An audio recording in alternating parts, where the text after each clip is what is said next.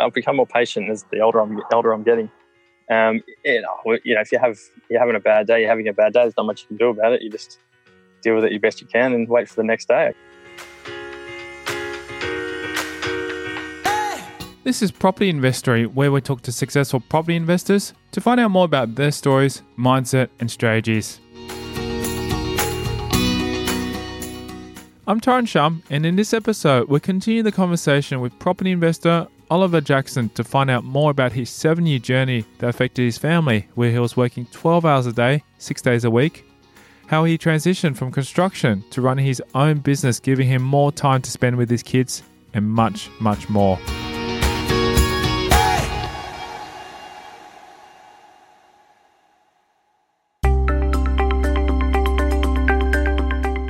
Jackson has experienced an interesting property journey where he's intertwined with his family. Receiving the news that he was going to be having twins was something unforgettable. The next one was, oh my God, we're having twins. We're going to run out of space very quickly. Um, let's move now. Uh, so we bought, that's when we bought the block, the 4,000 metre block in, in Frankston South. Um, oh, we just went down there. We actually knew the real estate agent that was selling it. And um, yeah, we fell in love with just the street, the house, and obviously the potential for the future for what we can do with it. And I think we literally bought it that weekend. It was um, like we put in the offer that weekend. It was a, it was a great buy. We really wanted to live in that area. It's a, it's a very very good area. Uh, as in the, the Frankston High School zone and a Derinya Primary School zone, which are really good zones. It just yeah, it made sense at the time, and with the future development possibility, yeah, it was a no brainer. Having equity and being on a solid wage was helpful for Jackson when buying property. We used the equity, and obviously, I'd um, you know, I was on a very good wage, so it made it a lot easier. We find out more about his third property purchase and how it came about. Uh, the third one we bought last November was another unit in the Frankston area. Um, there's actually another block purchase as well. We bought we bought a block with a bunch of people. Did the same thing, the renovation of the outside of the building, and uh, and then we did the internals uh, we purchased that for only two hundred and thirty-three thousand, and I got the bank valuation a month later, and it was three sixty-five. So that was another a very that was a, a better renovation because it was less emotion involved. Um, and it's yeah, it's a, it's a really big 1970s block again. Um, there's only six apartments in the block, and they're just really big apartments in a really good in a really good spot. Strategy is a key component of any property investor's success, and Jackson shares how he applies this. I'm a fan of the buy for buy, renovate, hold forever, use the equity instead of selling it and making you know some quick money. I'd rather hold on to it because they're all good assets in good locations, and then just keep buying more. Mainly based in Victoria, he discusses his future aspirations for buying locations. The next our next next place to buy is we're not sure yet. Possibly Melbourne, possibly Brisbane, Adelaide. There's you know there's so many options out there at the moment. Um, I really like the block strategy, so I, am always looking for blocks because um, it's just a really good way to buy a good asset. You know, you get a discount because you're buying it in bulk. So I'm looking at blocks also in Brisbane to possibly purchase. Uh, it's just just so happens that you know when you, I, I know a lot of the people in Melbourne, so it makes it a lot easier to get these kind of deals happening. But yeah, I, am 100% a borderless investor that just hasn't hasn't uh, bought bought yet into the state for myself. We find out about some of the connections that Jackson has made and how they help him with his properties. These are pretty unique properties. So obviously, you know, uh, like I said, the relationships they just there's a lot of off market properties. So I, uh, with the relationships I've built, um, you know, these come up. I don't think any of them have actually been on market. So, but when I do look for properties that are on market, I just look for the fundamentals of the good areas, blue chip areas, good population growth, uh, close to the schools. The school zones in Melbourne's a big thing. Uh, there's a few high school, public high schools in Melbourne that just people go crazy for. So I'm finding, um, yeah, a lot of good properties around those areas. Uh, as for interstate, it, it, it's the same fundamentals Australia wide, to tell you the truth. An interesting factor that comes into play when buying a house in Melbourne affects how Jackson finds properties for himself and his clients. I think a lot of people they they think okay, there's some a few really good high schools in Melbourne, And instead of spending $30,000 a year on a private school, they can pay an extra couple hundred thousand dollars for their property and send their kids to a good public school, which the quality of education is not much worse than the, the private schools, but they don't have to pay the school fees. So they're getting a better house in a school zone for a school that, that they can send their kids to and be happy about it instead of spending, you know, the thirty to fifty thousand dollars a year for for a private school. There's a key element that usually becomes a hindrance when buying property. The first property we actually bought, we we wanted to actually live in a different suburb, and from what we could get to what we actually ended up getting, and just it was just two suburbs away, was such a big difference. So we decided to go. You know what? Let's sacrifice two suburbs to get something that's going to make more sense in the long run. And then we ended up spending the extra money on the renovation that we didn't spend on the suburb we really, really wanted. And it was home anyway because we made it how we wanted it, and it was only two suburbs away. So I, I just, if it's for an investment, you just got to follow the numbers. It's almost better not to go through the property, just to do the numbers, get the building and pest inspection, get the real estate agent to go through the property and take a video of it for you, so you don't actually have to walk in there and and, and you know get emotional if it all makes sense to you. If you if you like the floor layout on the plan, um, and then once you've purchased the property, then you can go in there and renovate it, or even get a project manager to do it for you. He gives us a tip on what you should do to make sure you get the job done in the best way. Well, that's the best thing about a professional is if you hire a professional to go through it, like a building and pest inspector, they're going to check it for you anyway. It's like so you can actually pay someone who actually knows what to look for instead of you just thinking you know what you're doing.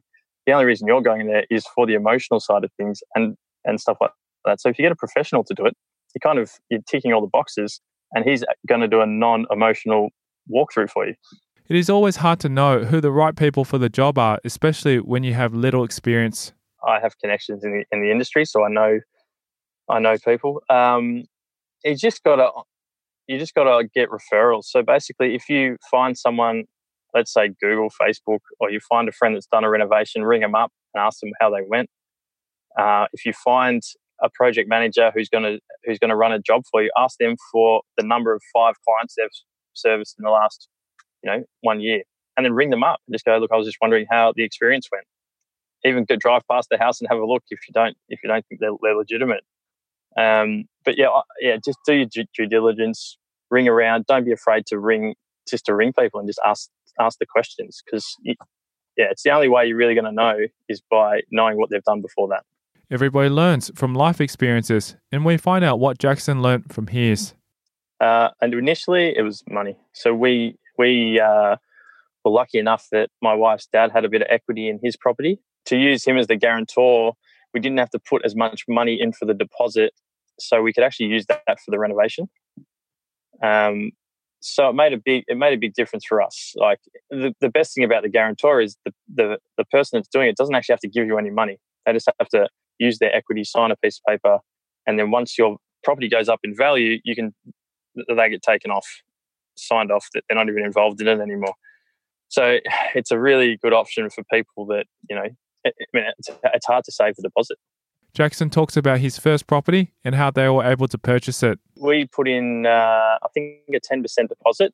And if you don't have a 20% deposit, then you need a guarantee or you can pay mortgage lenders insurance.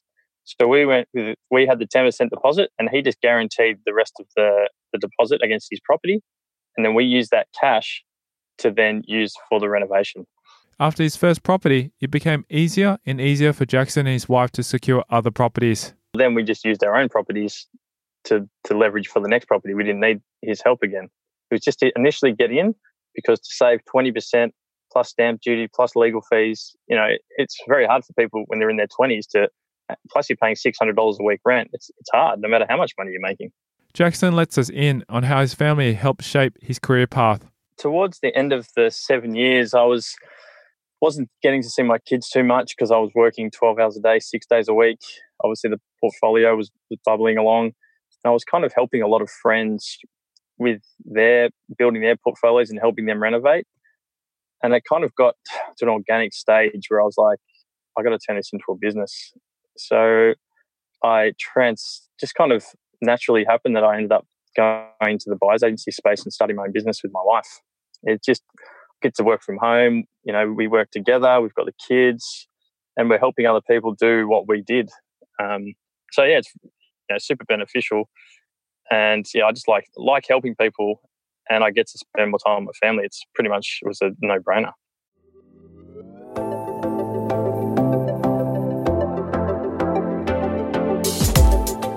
Coming up after the break, we'll delve into Oliver Jackson's personal habits. I'm a pretty driven person. Like if I decide to do something, I, I do it full on. I get maybe a little bit psychotic about it. um, yeah, I, I literally have had the same routine, morning routine for 10 years, and I'm religious about it. Some of his personal advice It's all hard work. In, intelligence, as in, I if I don't know something, I ask someone who's a lot smarter than me. Uh, if you're the smartest guy in the room, you're in the wrong room. And that's next. I'm Tyrone Shum, and you're listening to Property Investory.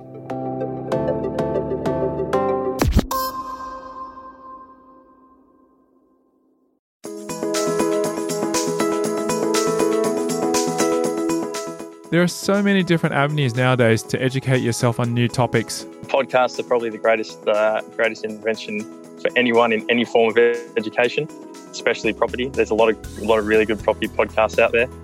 Um, mindset podcasts.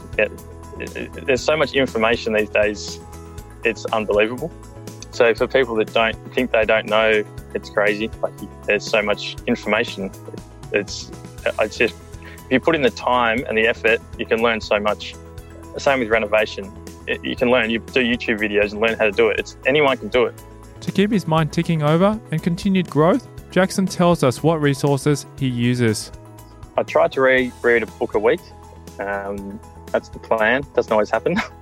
so I do audio books and podcasts when I'm driving or walking or running, and I do actual books at night. I read about for about one to two hours every night, um, from business to mindset, property, uh, all sorts of random sleep books, like all sorts of random stuff. So yeah, I really yeah, I'm every day I try and educating myself as much as physically possible. Jackson also shares with us some of the books that he likes to read. Chris Voss, FBI Hostage Negotiator, really, really, really good book. Um, Obstacle is the Way is a really good book by uh, an American um, entrepreneur. Uh, and there's so many good books out there. Advice can do different things for different people, and Jackson tells us the best piece of advice he's been given. If you get any fear about anything, just face it head on and just overcome it. Like if it's fear of it's not going to work out, uh, fear, you know, there's all this noise about property market, but if you're in the right place and the right time to do it, just do it, overcome it, and just yeah, face it head on. Some of the most successful people in the world are creatures of habit, and Jackson is no different. I'm a pretty driven person. Like if I decide to do something, I, I do it full on. I get maybe a little bit psychotic about it. um, yeah, I, I literally have had the same routine, morning routine for 10 years, and I'm religious about it. Um, starts my day, and which obviously sets up the, re- yeah, the rest of my day. So yeah, I, I'm pretty driven and and I really, really like to follow s- schedules, and I'm very organized in that way.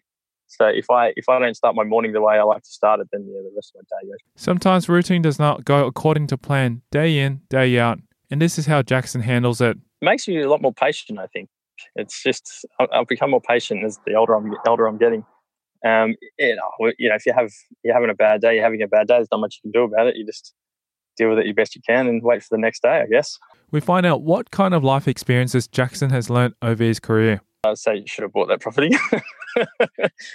but uh, what would I say? Um, uh, honestly, just keep, just enjoy, enjoy your twenties. Like, because when you get to thirty and forty, and you and you, it, it is really hard to, to do what you could do in your twenties. It, it's uh, you got kids, you got you're married, you got you know serious career. So all just if you're in your twenties, just enjoy it. Think about your future and don't get crazy. But yeah, you just got to enjoy it, man, because you know you only get one chance to be in your twenties. It is always important to think about where one is headed in the next few years, and Jackson shares his plans. Lifting the covenant off my property, maybe. no, I, I just think um, you know building my business and and building my property portfolio. I mean, I, you know, I'm in no rush to build the portfolio. It, it'll happen when I find the right place for myself and the right time. I'll do it. But at the moment, I'm just focusing on the business before before I worry too much about the portfolio. Jackson shares with us whether intelligence, skill, and hard work played a role in his success, or whether it was just pure luck. I believe you create your own luck. Um, it's all it's all hard work. In, intelligence, as in I, if I don't know something, I ask someone who's a lot smarter than me. Uh, if you're the smartest guy in the room, you're in the wrong room. So I always, you know, if I don't know something, I'm not afraid to call someone who does know and ask them the question, no matter if I've never met them before.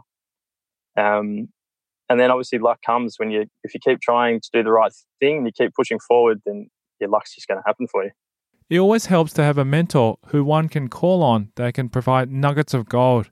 And Jackson shares who his mentor has been. It's been an interesting, uh, probably, you know, year and year or eighteen months where I had a, I've had a lot of mentors and a lot of I've done a lot of education to more on the business side of things because I know I know the property side and the and the and the uh, renovation side. The running a business side was you know pretty. It's been a long time, been a decade since I'd had the cafe. So I've I've just reached out and done a lot of. I mean, I've paid for a lot of education. I, like I said, I read a lot of books. I ring people that I see are re- doing really well in the space I'm not afraid to ring anyone up and ask them, sit down with them for five minutes or whatever time they can give me, just ask them questions about how they run their business. So I'm all about, I love just learning from people who have done it because they've done it. They've been through the same struggles I've been through, and I, I'm not afraid to share my fears and, and learn from them. If you want to stay connected with Jackson, he gives us some of his social media details.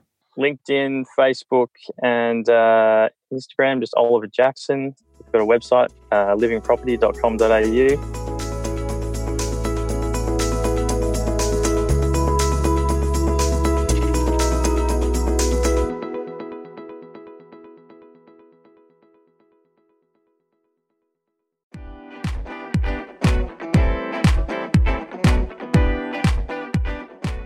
Thank you to Oliver Jackson, our guest on this episode of Property Investory.